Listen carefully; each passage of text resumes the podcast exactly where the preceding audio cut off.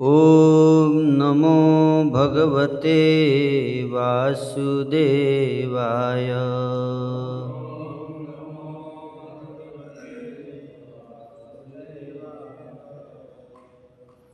ॐ नमो भगवते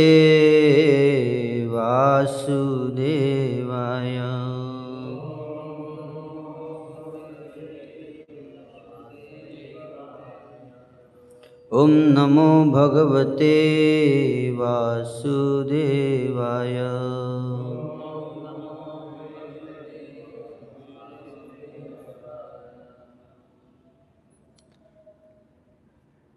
तावानयं व्यवहार सदावि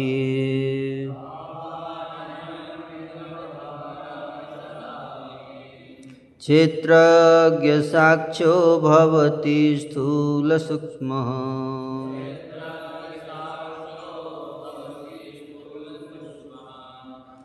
तस्मान्मनोलिङ्गमदो वदन्ति।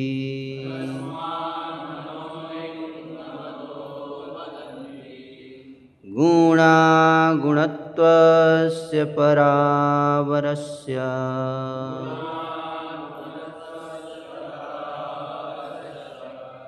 तावानयं व्यवहारः सदावि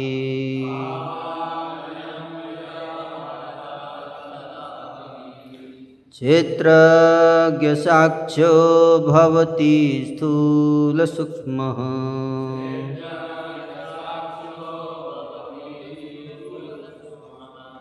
तस्मान्मनोलिङ्गमदो वदन्ति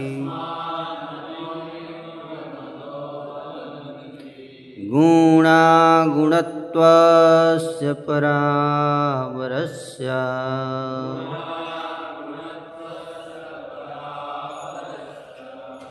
तावानयं व्यवहारः सदाभिः।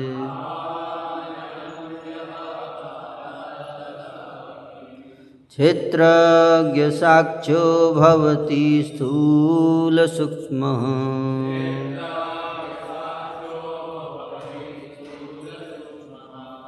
तस्मान्मनोलिङ्गमदो वदन्ति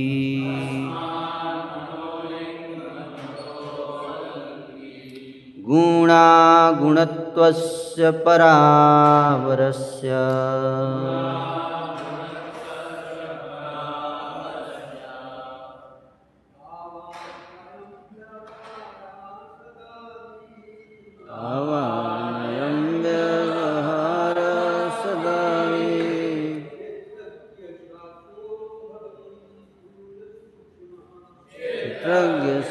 to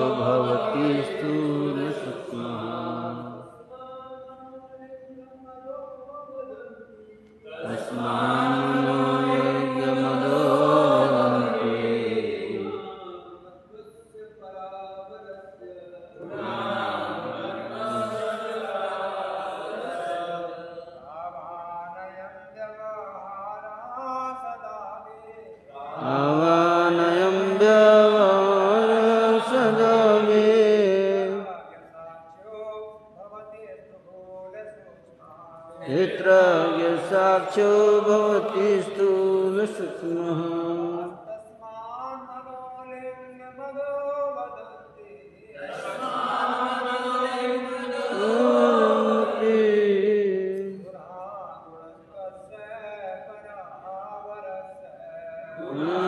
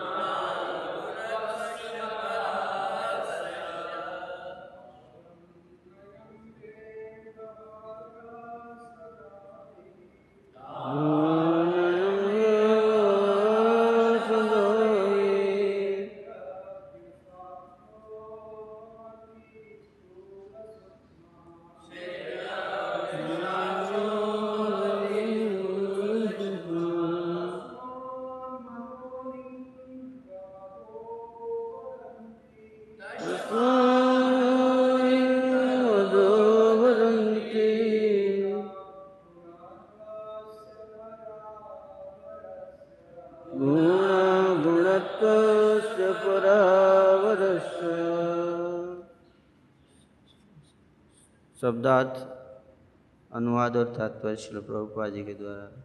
शब्दार्थ। तावान। उस समय तक। अयम। यह। व्यवहार। कृत्रिम उपाधियाँ। मोटा। दुबला दैव। या मानवीय। सदा। सदैव।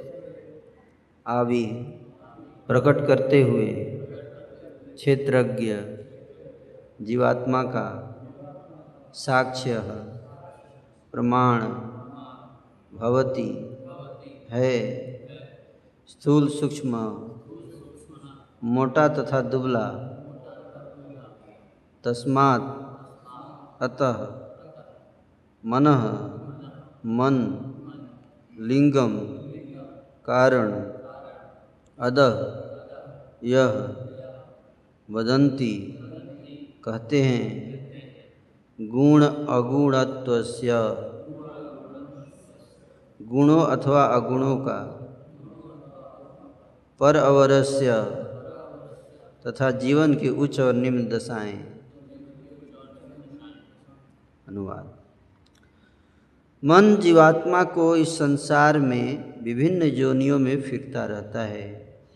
जिससे जीवात्मा को मनुष्यों, देवताओं, स्थूल कृष्ण मनुष्यों इत्यादि विविध रूपों का लौकिक अनुभव होता है। विद्वानों का कथन है कि देह का रूपायन, बंधन तथा मुक्ति का कारण मन ही है। तात्पर्य, जिस प्रकार मन बंधन का कारण स्वरूप बनता है। उसी प्रकार मुक्ति का भी कारण स्वरूप यही बन सकता है। मन को यहाँ पर पर अवर कहा गया है।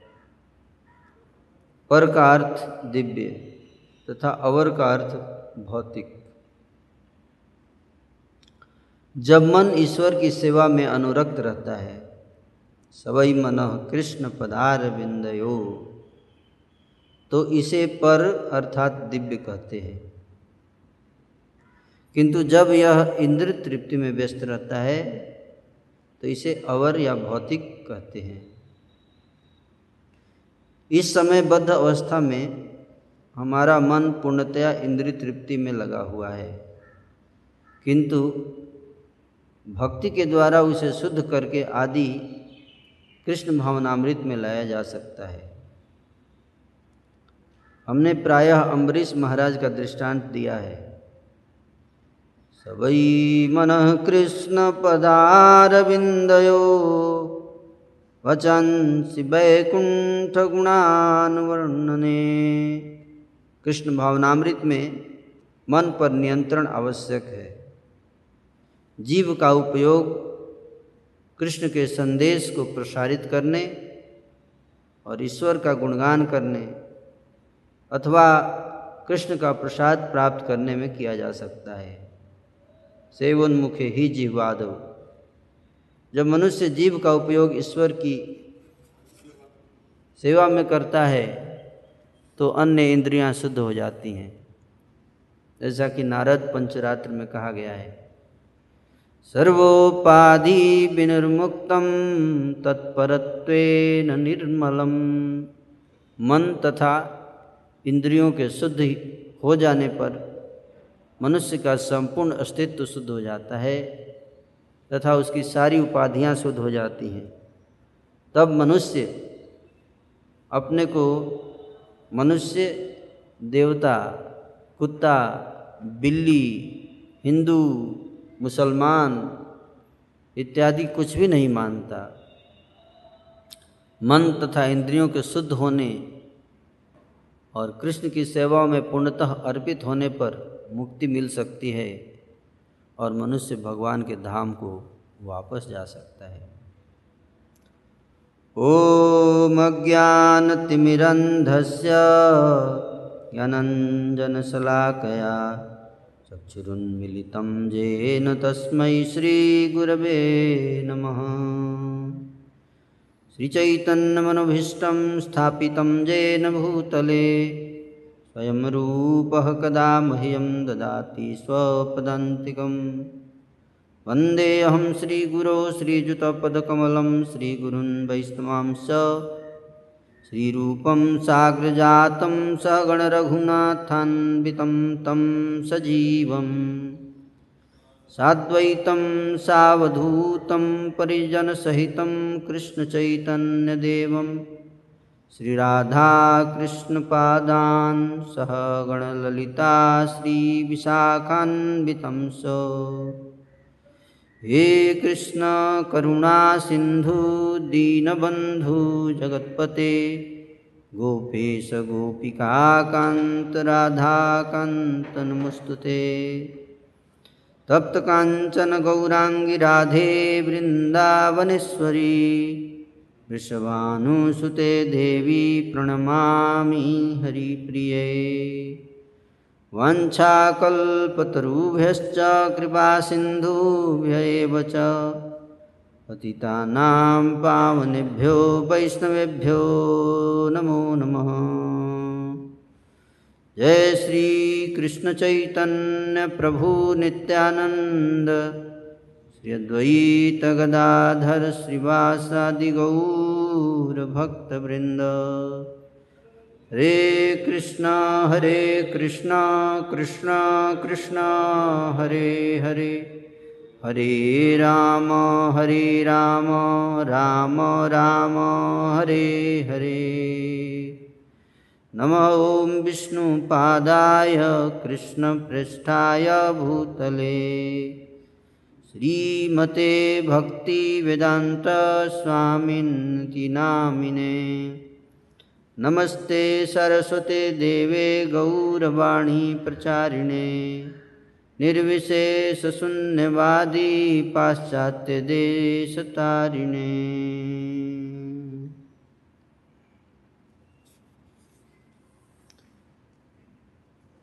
तावानयं व्यवहारः सदावि। चित्रज्ञ साक्ष्यो भवती स्थूल सूक्ष्म। तस्मान मनोलिंग मदो वदंती गुणा गुणत्व परावरस्य। मन जीवात्मा को इस संसार में विभिन्न जोनियों में फिरता रहता है, जिससे जीवात्मा को मनुष्यों, देवताओं, स्थूल कृष मनुष्यों इत्यादि विविध रूपों का लौकिक अनुभव होता है। विद्वानों का कथन है कि देह का रूपायन, बंधन तथा मुक्ति का कारण मन ही है।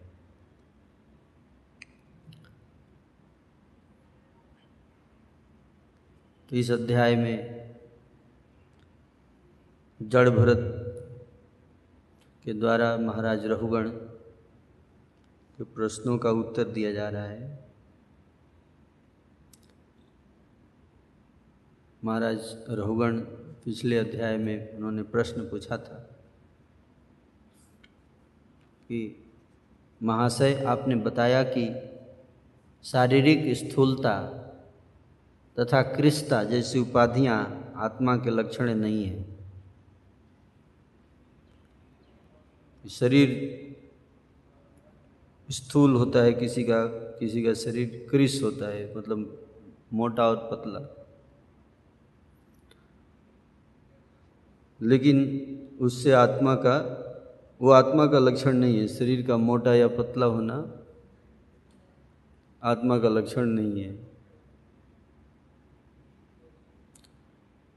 इसलिए आत्म स्थित प्रज्ञ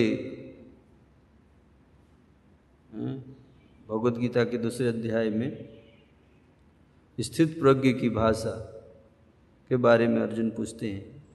स्थित प्रज्ञ का भाषा। ये क्या भाषा होती है? कैसे बोलता है? स्थित प्रज्ञ व्यक्ति कैसे चलता है? कैसे देखता है? कैसे बैठता है?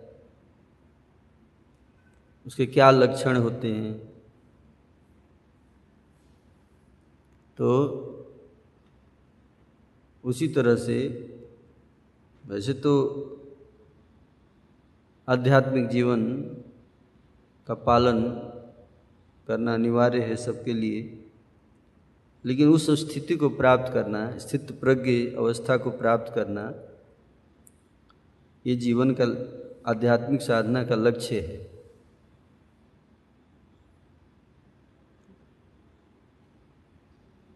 उस अवस्था में को पहुँचना, जिसको भगवान भगवद गीता में भी कई स्थानों पर इसका वर्णन करते हैं। समसुख दुख धीरम समृत्वाय कल्पते। सुख और दुख में जो समान रहे, धीर।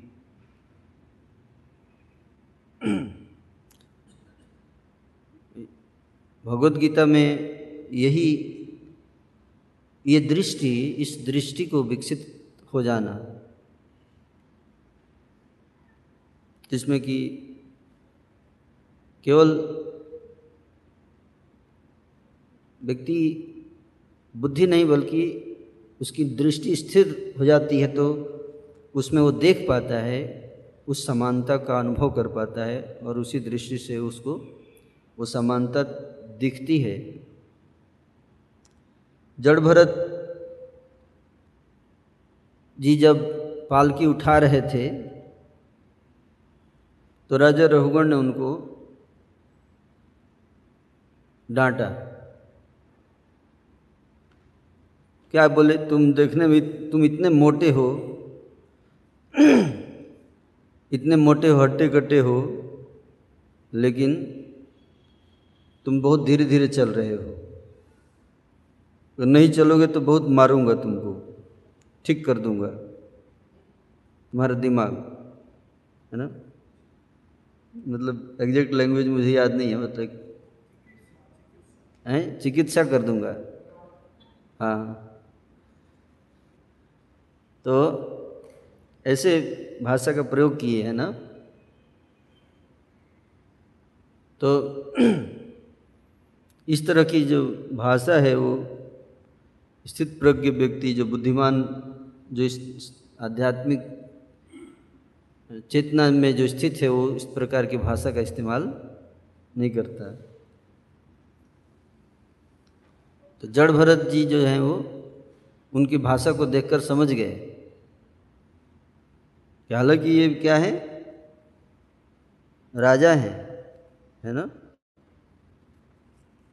राजा। तो राजा की दृष्टि जो है वो आध्यात्मिक चेतना में स्थिर होनी चाहिए। क्योंकि बहुत रिस्पॉन्सिबल पोजीशन है। ना? बहुत ज़िम्मेदारी का अवस्था है। किंग कहते हैं कि अंधा blind leading so many blinds अंधा व्यक्ति लीड कर रहा है, बाकी अंधे उस पर निर्भर हैं। तो वो अंधा जाएगा, अगर गिरेगा खाई में तो पीछे से सब गिर जाएँगे उसमें।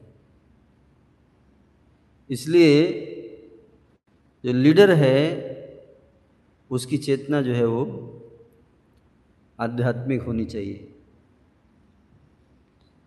इसलिए वैदिक संस्कृति जो है, उसमें नेता को कई ऐसे लीडर्स हुए हैं, राजा हुए हैं, जो कि उनको राज ऋषि कहा जाता है। राज ऋषि का अर्थ क्या है? पोस्ट राजा का है, लेकिन कॉन्सियसनेस चेतना ऋषि का है। पद जो है राजा, चेतना ऋषि। उल्टा भी हो सकता है। क्या? पद ऋषि का और चेतना राजा का, है ना? तो उसमें क्या होगा? उसमें फिर क्योस है ना? तो राजा जो है उसकी, क्योंकि उसको डिसीज़न लेना पड़ता है, कई प्रकार के निर्णय लेने हैं तो उसकी चेतना जो है वो स्थिर होनी चाहिए। तो या तो खुद परिपक्व हो आध्यात्मिक जीवन में या उसको एक कुशल मार्गदर्शन हो आध्यात्मिक आध्यात्मिक व्यक्ति जो आध्यात्मिक दृष्टि से उन्नत हो उसका एडवाइसर हम्म, जिसको वैदिक संस्कृति में बोलते थे कि राजगुरु। राजगुरु। तो राजा के पास क्या होते थे? हर प्रकार के एडवाइसर्स होते थे। हुँ? लेकिन ऐसे एडवाइसर्स भी होने चाहिए जो उनको आध्यात्मिक दृष्टि भी प्रदान कर सकें। एक तो है, जैसे होता है कि security adviser national security adviser सुरक्षा की व्यवस्था कैसे करनी है? फाइनेंशियल हम्म? एडवाइसर धन की को कैसे मैनेज करना है? मनी कैसे मैनेज करना है? उसी तरह से स्पिरिचुअल एडवाइसर राजा के पास होने चाहिए, जो हर डिसीज़न में इस प्रकार से उनको मार्गदर्शन दे सकें। तो राजा रहुगण जो थे वो एक उनको एडवाइसर स्पिरिचुअल एडवाइसर यहाँ पे मिल रहे हैं कौन? जड़ भरत। उन्होंने भौतिक दृष्टि, जब उन्होंने ऐसी बातें कही, तुम इतने मोटे हो तो जड़ भरत जो हैं, वो ज्ञान में स्थित थे। तो उन्होंने उनको करेक्ट किया। उन्होंने उनको करेक्ट किया, सुधारा। कहे, तुम ऐसे मत देखो। हुँ? हम्म? आत्मा को देखो। शरीर नहीं। शरीर नहीं, मन नहीं। हम शरीर नहीं है, हम मन नहीं, हम क्या हैं? आत्मा है। तो भौतिक जीवन में जब तक हम इस बात को नहीं समझेंगे आध्यात्मिक जीवन के सा, के साधक जब तक इस बात को नहीं समझेंगे कि हम शरीर नहीं हैं, हम मन नहीं हैं, हम क्या हैं? आत्मा। इसलिए प्रभुपाद जी अपने प्रवचन में, अधिकतर प्रवचनों में प्रभुपाद जी इस बात पे बार बार ज़ोर देते हैं कि स्पिरिचुअल लाइफ यहाँ से शुरू होता है था तो ब्रह्म जिज्ञासा है ना? कि हम शरीर नहीं हैं हम मन नहीं है हम आत्मा है। ये बहुत महत्वपूर्ण ज्ञान है ये। इसको समझने से हैं, क्या होगा? इसको समझने से हमारा लंगर खुल जाएगा। है ना? लंगर। लंगर मतलब जैसे नाव जो है एक प्रभुपा जी कथा बताते थे। एक एक बारात पार्टी थी, उसको नदी पार करना था। है ना? बारात पार्टी को नदी पार करना था। आप लोग सुने ये कथा? है? बहुत ही? उदाहरण, बहुत परफेक्ट उदाहरण। प्रभुपाद जी ने कितना सुंदर उदाहरण दिया। हम्म? पूरा कॉन्सेप्ट एकदम क्लियर हो जाता है। तो प्रभुपा जी बताते हैं कि वो नाव जो है, वो नाविक तो नाव चला रहा है। लेजी नहीं है नाविक। और लोग भी बैठे हैं, रेडी हैं जाने के लिए। और चलाते चलाते उसके पूरे शरीर थक गया एकदम। पसीना पसीना हो गया, मेहनत कर रहा है सब। लेकिन पूरी रात बीत गई, नाव वहीं की वहीं रह गई। और सुबह हो गया, लोग देखे कि अरे, वहीं के वहीं है। नाव आगे बढ़ी नहीं प्रॉब्लम कहाँ पे है? नाविक बोला, मैं तो देखो, पूरा पैसा लूँगा। बोला, क्यों? तो हम तो वहीं रह गए, पैसा पूरा कैसे लोगे? बोला, मैं तो चलाया पूरी रात। बोले, तुमने पूरी रात चलाई, ठीक है, मेहनत किया, लेकिन लक्ष्य की तरफ़ तो आगे नहीं बढ़ पाए ना, हम तो वहीं के वहीं रह गए। तो एरर कहाँ पे रह गया? किसका गलती माना जाएगा? क्योंकि लंगर जो है वो, जिसको एंकर बोलते हैं इंग्लिश में, जो रस्सी जिससे नाव बंधी रहती है है ना? ताकि जब लोग कोई बैठा नहीं रहता है नाव पे तो नाव अगर बाँध के नहीं रखेंगे तो बहाव में बस जाएगी। तो ये नियम है कि नाव चलाना शुरू करने से पहले पहले उस एंकर को हटाना है, तब चलाना है। नहीं तो श्रम एव ही केवलम। ये बहुत इंपॉर्टेंट है ना। अब कोई नाव चला रहा है खूब तो this is waste of energy जब तक कि वो लंगर नहीं हटाया। उसी तरह से इवन आध्यात्मिक साधना भी अगर हम कर रहे हैं, लेकिन हम अगर ध्यान नहीं दे रहे हैं लंगर हटाने में तो साधना जो है हमको साध्य तक लेकर नहीं जा पाएगी। इसलिए प्रभुपाद जी पहले लंगर हटाने में बहुत ध्यान दे रहे हैं। वैराग्य, विद्या, निज भक्ति योगम, शिक्षार्थ में कम पुरुषम पुराणम, वैराग्य विद्या। वैराग्य विद्या का मतलब है उस लंगर को हटाना?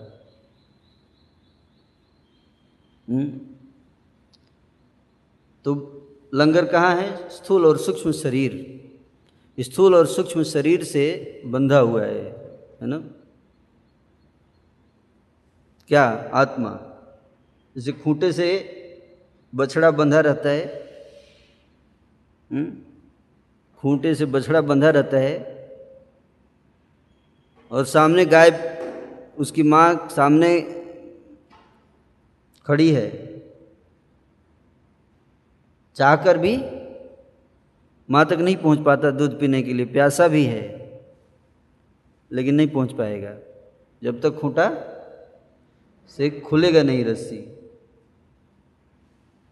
ना? उसी तरह से प्रार्थना करते हैं वृद्धासुर जी। अजात पक्षा इव मातरम खगा। स्तन्यम जथा वत्सतराछुदर्ता प्रियम प्रियेव व्युषितं विषण्णा। मनोरविंदाक्षदिद्रीक्षते त्वाम। उसमें उदाहरण देते हैं कि, हे कमल नयन भगवान मेरा मन आपके दर्शन के लिए उसी प्रकार से व्याकुल है, जिस प्रकार से खूंटे में बंधा हुआ एक बछड़ा अपनी माँ के स्तन से दूध पीने के लिए व्याकुल है, जिस प्रकार से एक पक्षी का बच्चा जिसके पंख नहीं उगे हैं, अपनी माँ के लिए व्याकुल है जिस प्रकार से प्रिया अपने प्रियतम के लिए व्याकुल है, जो उससे दूर चला गया है, उसी प्रकार से मेरा मन आपके लिए व्याकुल है तो हम सब भी इस स्थूल और सूक्ष्म शरीर रूपी खूंटे से बंधे हुए हैं हुँ? तो जब तक वो एंकर नहीं हटेगा स्थूल और सूक्ष्म शरीर से हम्म, तब तक हम भगवान को प्राप्त नहीं कर पाएँगे। तो इसलिए इस पर बहुत ज़ोर दिया जाता है है ना?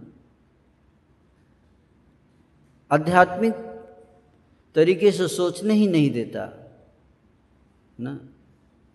Spiritual vision seeing thing things from spiritual vision spiritual perspective एक दूसरे को हम कैसे देखते हैं? हम शरीर देखते हैं। जब हम देखते हैं तो क्या देखते हैं? डिजिग्नेशंस देखते हैं। सर्वोपाधि विनिर्मुक्तम। तत्परत्व निर्मलम। उपाधि देखते हैं। तो जब हम एक दूसरे को देखते हैं उसके जिस दृष्टि से देखते हैं उसी दृष्टि से हमारा आचरण होगा। उसी दृष्टि से हमारा रियलाइजेशन होगा। तो हम एक दूसरे को आ, राजा रहुगण की दृष्टि से देखते हैं या जड़ भरत की दृष्टि से देखते हैं। तो ये भी एक अभ्यास की वस्तु है, अभ्यास, इसलिए साधना। साधना का लक्ष्य यही है कि हम आध्यात्मिक दृष्टि से विकसित करें साधना के माध्यम से। जिसको शिल प्रभुपादी तात्पर्य में बोलते हैं, साधना। आध्यात्मिक दृष्टि विकसित करना डेवलपिंग स्पिरिचुअल विजन तो जब तक हम शरीरों को देखेंगे, मन के स्तर पर रहेंगे, शरीर के स्तर पर रहेंगे, तब तक हम आध्यात्मिक दृष्टि नहीं विकसित कर पाएँगे। शरीर और मन। तो इसलिए इस बात को समझना कि हम शरीर नहीं हैं, हम मन नहीं हैं। यहाँ तक कि संसार की अधिकतम समस्याएँ जो हैं, वो शरीर और मन में आत्मा की स्थिति को महसूस करने के कारण होती है। जितने कलह हैं जितने प्रकार के क्राइम्स हैं यहाँ तक कि आध्यात्मिक जीवन में भी। अगर हम देखें तो जितने कलह हैं जितने प्रकार की चीज़ें हैं वो हाँ, वो इसी मिसअंडरस्टैंडिंग के कारण है। भौतिक दृष्टि के कारण। तो इसलिए जय श्री श्री राधा पारसार्थी ललिता विशाखा देवी की जय। श्री श्री सीताराम लक्ष्मण हनुमान जी की जय। श्री श्री गौर की जय। जगत गुरु शिल प्रभुपाद की जय। इसी विजन को जितना शुद्ध कर पाएँगे हम, उतना ही आध्यात्मिक संस्था भी उसी स्तर पर कार्य करेगी। अगर आध्यात्मिक संस्था में हम्म, कनिष्ठ अधिकारियों की संख्या ज़्यादा होगी तो वहाँ पे बहुत सारे हाँ, वाद विवाद इतने प्रकार की समस्याएँ रहती हैं जिसके कारण कि साधक जो है वहाँ से भागने का सोचता है। हम्म, और अगर उत्तम अधिकारी संस्था में अधिक रहेंगे तो क्या होगा? वहाँ पे बाहर से लोग जो त्रस्त हैं सांसारिक जीवन से वहाँ आना चाहेंगे।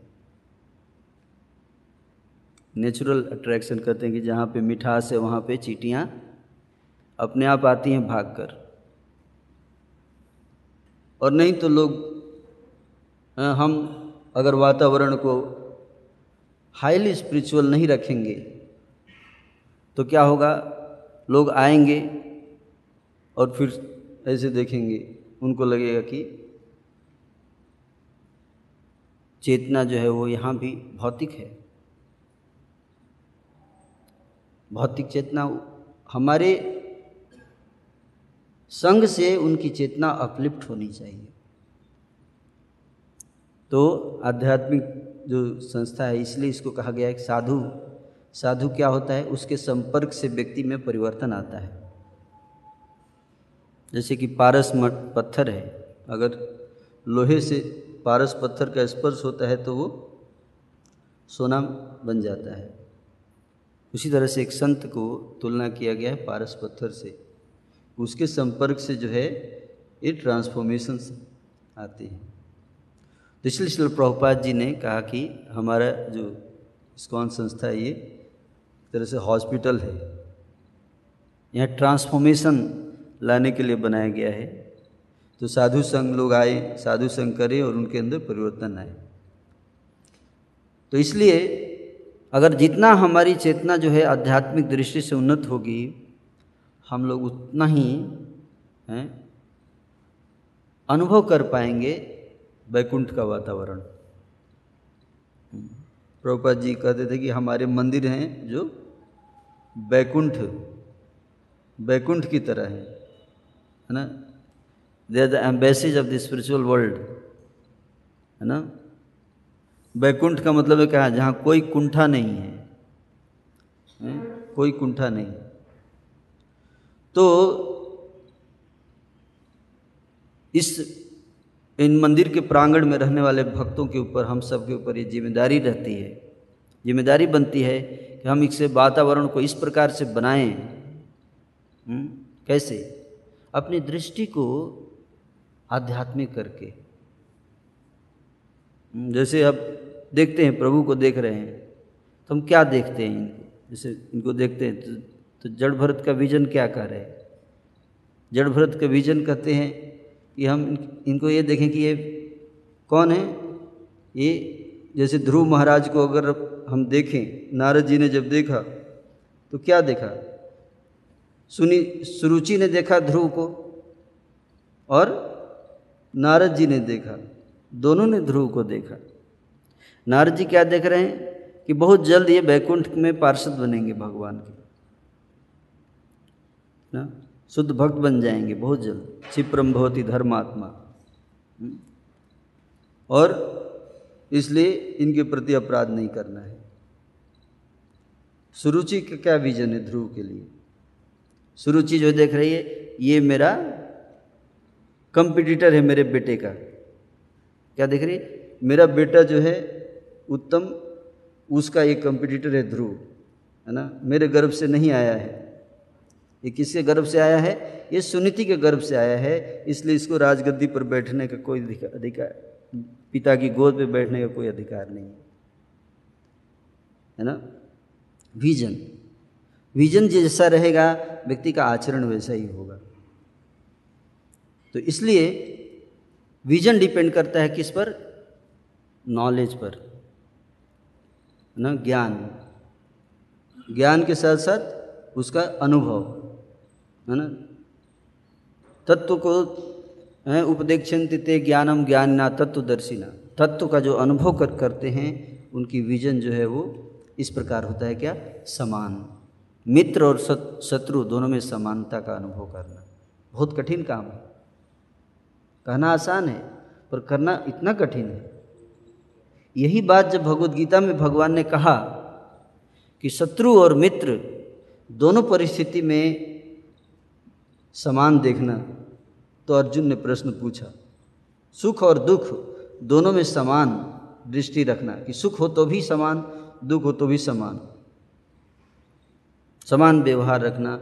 तब अर्जुन को लगा कि ये कैसे हो सकता है? ये तो बहुत कठिन काम है।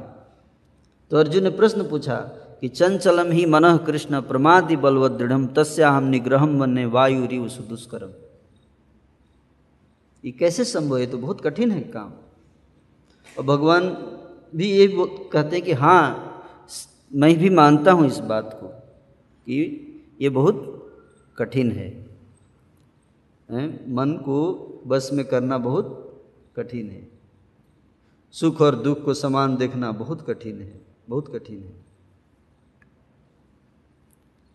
और वही कठिनाई जो अर्जुन जो है भगवान कृष्ण के सामने व्यक्त कर रहे हैं। उसी कठिनाई को राजा रहुगण जड़ भरत जी के सामने यहाँ पे प्रस्तुत कर रहे हैं। कहते हैं, प्रश्न में यही बोल रहे हैं कि ये कैसे? ये तो भाई कोई मेरे को डंडे से मार रहे तो दर्द तो हो ही रहा है ना। कोई मुझे अगर पुलाव खिला रहा है तो सुख हो रहा है। आप बोल रहे हैं दोनों को समान देखो। एक बहुत कठिन है ये। सिद्धांत अच्छी बात है, लेकिन रियल लाइफ में जब ऐसी एक्सपीरियंसेज होती है तो हमारे क्या अनुभव हैं? हम सभी जानते हैं, है ना?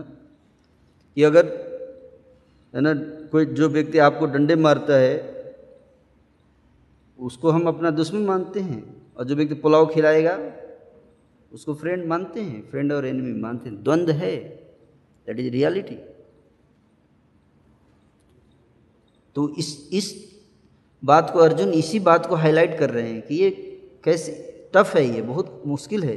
जो प्रश्न राजा रहुगण यहाँ कर रहे हैं, ये वास्तव में बहुत, है ना, कठिन चीज़ है जो इसको व्यक्त कर रहे हैं और उसी को समझा रहे हैं जड़ भरत इसी बात को समझा रहे हैं इस श्लोक में। तो प्रभुपा जी तात्पर्य में कहते हैं कि इसलिए शिला प्रभुपा जी, जब मन या शरीर के स्तर पे जब हम सोचेंगे तो ये बहुत कठिन है। तो अपने को आध्यात्मिक स्तर पे उठाना पड़ता है? हम्म? उसके लिए क्या है? साधना। तो भगवान मन को बस में करने के लिए क्या उपाय बताते हैं? अगला श्लोक। हाँ असंसम ही महाबाहो मनोदुर्निग्रहम चलम, अभ्यास जोगे नितु कौनते वैराग्यम च दृश्यते। अभ्यास योग मतलब साधना साधना भक्ति। डूज एंड डोंट्स हैं? अभ्यास योग मतलब डूज एंड वैराग्य मतलब डोंट्स डूज एंड डोंट्स विधि और निषेध का पालन करने से, साधना भक्ति के नियमों का पालन करने से। साधना भक्ति के नियम का पालन करने पर साथ में एक बहुत इंपॉर्टेंट पॉइंट है ना? साधना भक्ति में नियमों का पालन करना केवल साधना भक्ति नहीं है। नियमों का पालन करना साधना भक्ति नहीं है। नियमों का पालन करते समय लक्ष्य को ध्यान में रखते हुए नियमों का पालन करना साधना भक्ति है। हम्म? जब हम जब करते हैं तो जब करना साधना भक्ति कंप्लीट साधना भक्ति नहीं। जब करते समय ये ध्यान रखना ये ये लक्ष्य करके जो ये गाड़ी चला रहे न चलाने से लग, हम लक्ष्य तक नहीं पहुँचते। गाड़ी लक्ष्य को ध्यान में रखते हुए मुझे वृंदावन जाना है तो कौन से रोड से जाना है? केवल गाड़ी चलाने से वृंदावन नहीं पहुँचते, बल्कि ये ध्यान में हर जगह रखना पड़ेगा कि ये रोड वृंदावन जाता है कि नहीं जाता है। उसी तरह से साधना भक्ति का लक्ष्य है भाव भक्ति। साधना भक्ति का लक्ष्य है भाव भक्ति को प्राप्त करना। तो जब हम साधना करें तो हमारा ये लक्ष्य हो कि हम भाव को प्राप्त करें। इस लक्ष्य को ध्यान में रखते हुए साधना करना, ये जो है, हमें भाव भक्ति के स्तर तक पहुंचाता है। तो प्रभुपा जी बता रहे कि महाराज अम्बरीश के श्लोकों को यहाँ पर उद्धृत करते हुए प्रभुपाद साधना भक्ति का वर्णन कर रहे हैं तात्पर्य में। सवई मन कृष्ण पदार बिंदयो वाचांसुई वैकुंठ गुणानुवर्णने करऊ हरेर मंदिर मार्जनादिशु पादव हरे क्षेत्र पदानुसर्पणे। ये अपनी इंद्रियों को भगवान की सेवा में लगाने से हमारी इंद्रियाँ जो हैं स्पिरिचुअल स्पिरिचुअलाइज होती हैं। हमारी इंद्रियाँ, ज्ञान इंद्रिया, कर्म इंद्रियाँ और सूक्ष्म इंद्रियाँ, जैसे मन है तो उसी हम जितनी इंद्रियाँ हैं उनको भगवान की सेवा में लगाना, इसी को कहते हैं वैधि साधना भक्ति। हम्म? साधना भक्ति, जो चौंसठ अंग शिला रूप गोस्वामी जी ने जो भक्ति रसामृत सिंधु में जो लिस्ट बनाया है, चौंसठ, उसमें क्या है? इंद्रियों को अभ्यास करना, भगवान की सेवा में लगाने का अभ्यास करना, है ना? तो उससे क्या होगा? मन और इंद्रियों को भगवान की सेवा में लगाने से, शिला प्रभुपा जी कहते हैं कि, हैं, उससे क्या होगा? कि मनुष्य, हम लोग मन और इंद्रियों को शुद्ध होने, जब भगवान की सेवा में लगाएँगे तो शुद्ध होता है और शुद्ध होकर कृष्ण की सेवा में पूर्णतः अर्पित हो जाता है। फिर मुक्ति मिल सकती है और मनुष्य भगवान के धाम को वापस जा सकता है। तो इसलिए साधना भक्ति का लक्ष्य है कि मन और इंद्रियाँ शुद्ध हों। और जैसे जैसे शुद्ध होगा ना तो लक्षण क्या है? शुद्ध होने का कि शुद्ध हो रहा है कि नहीं हो रहा है? लक्षण यही है। जैसे कि जड़ भरत जी हैं, उनको मित्र शत्रु सुख दुख इसमें समान व्यवहार। हम्म, ये कितना अचीव इस चीज़ को लक्ष्य को प्राप्त कर पा रहे हैं उसके उसी हिसाब से हम देख सकते हैं कि हम आगे बढ़ रहे हैं कि नहीं बढ़ रहे हैं ना? हरे कृष्ण।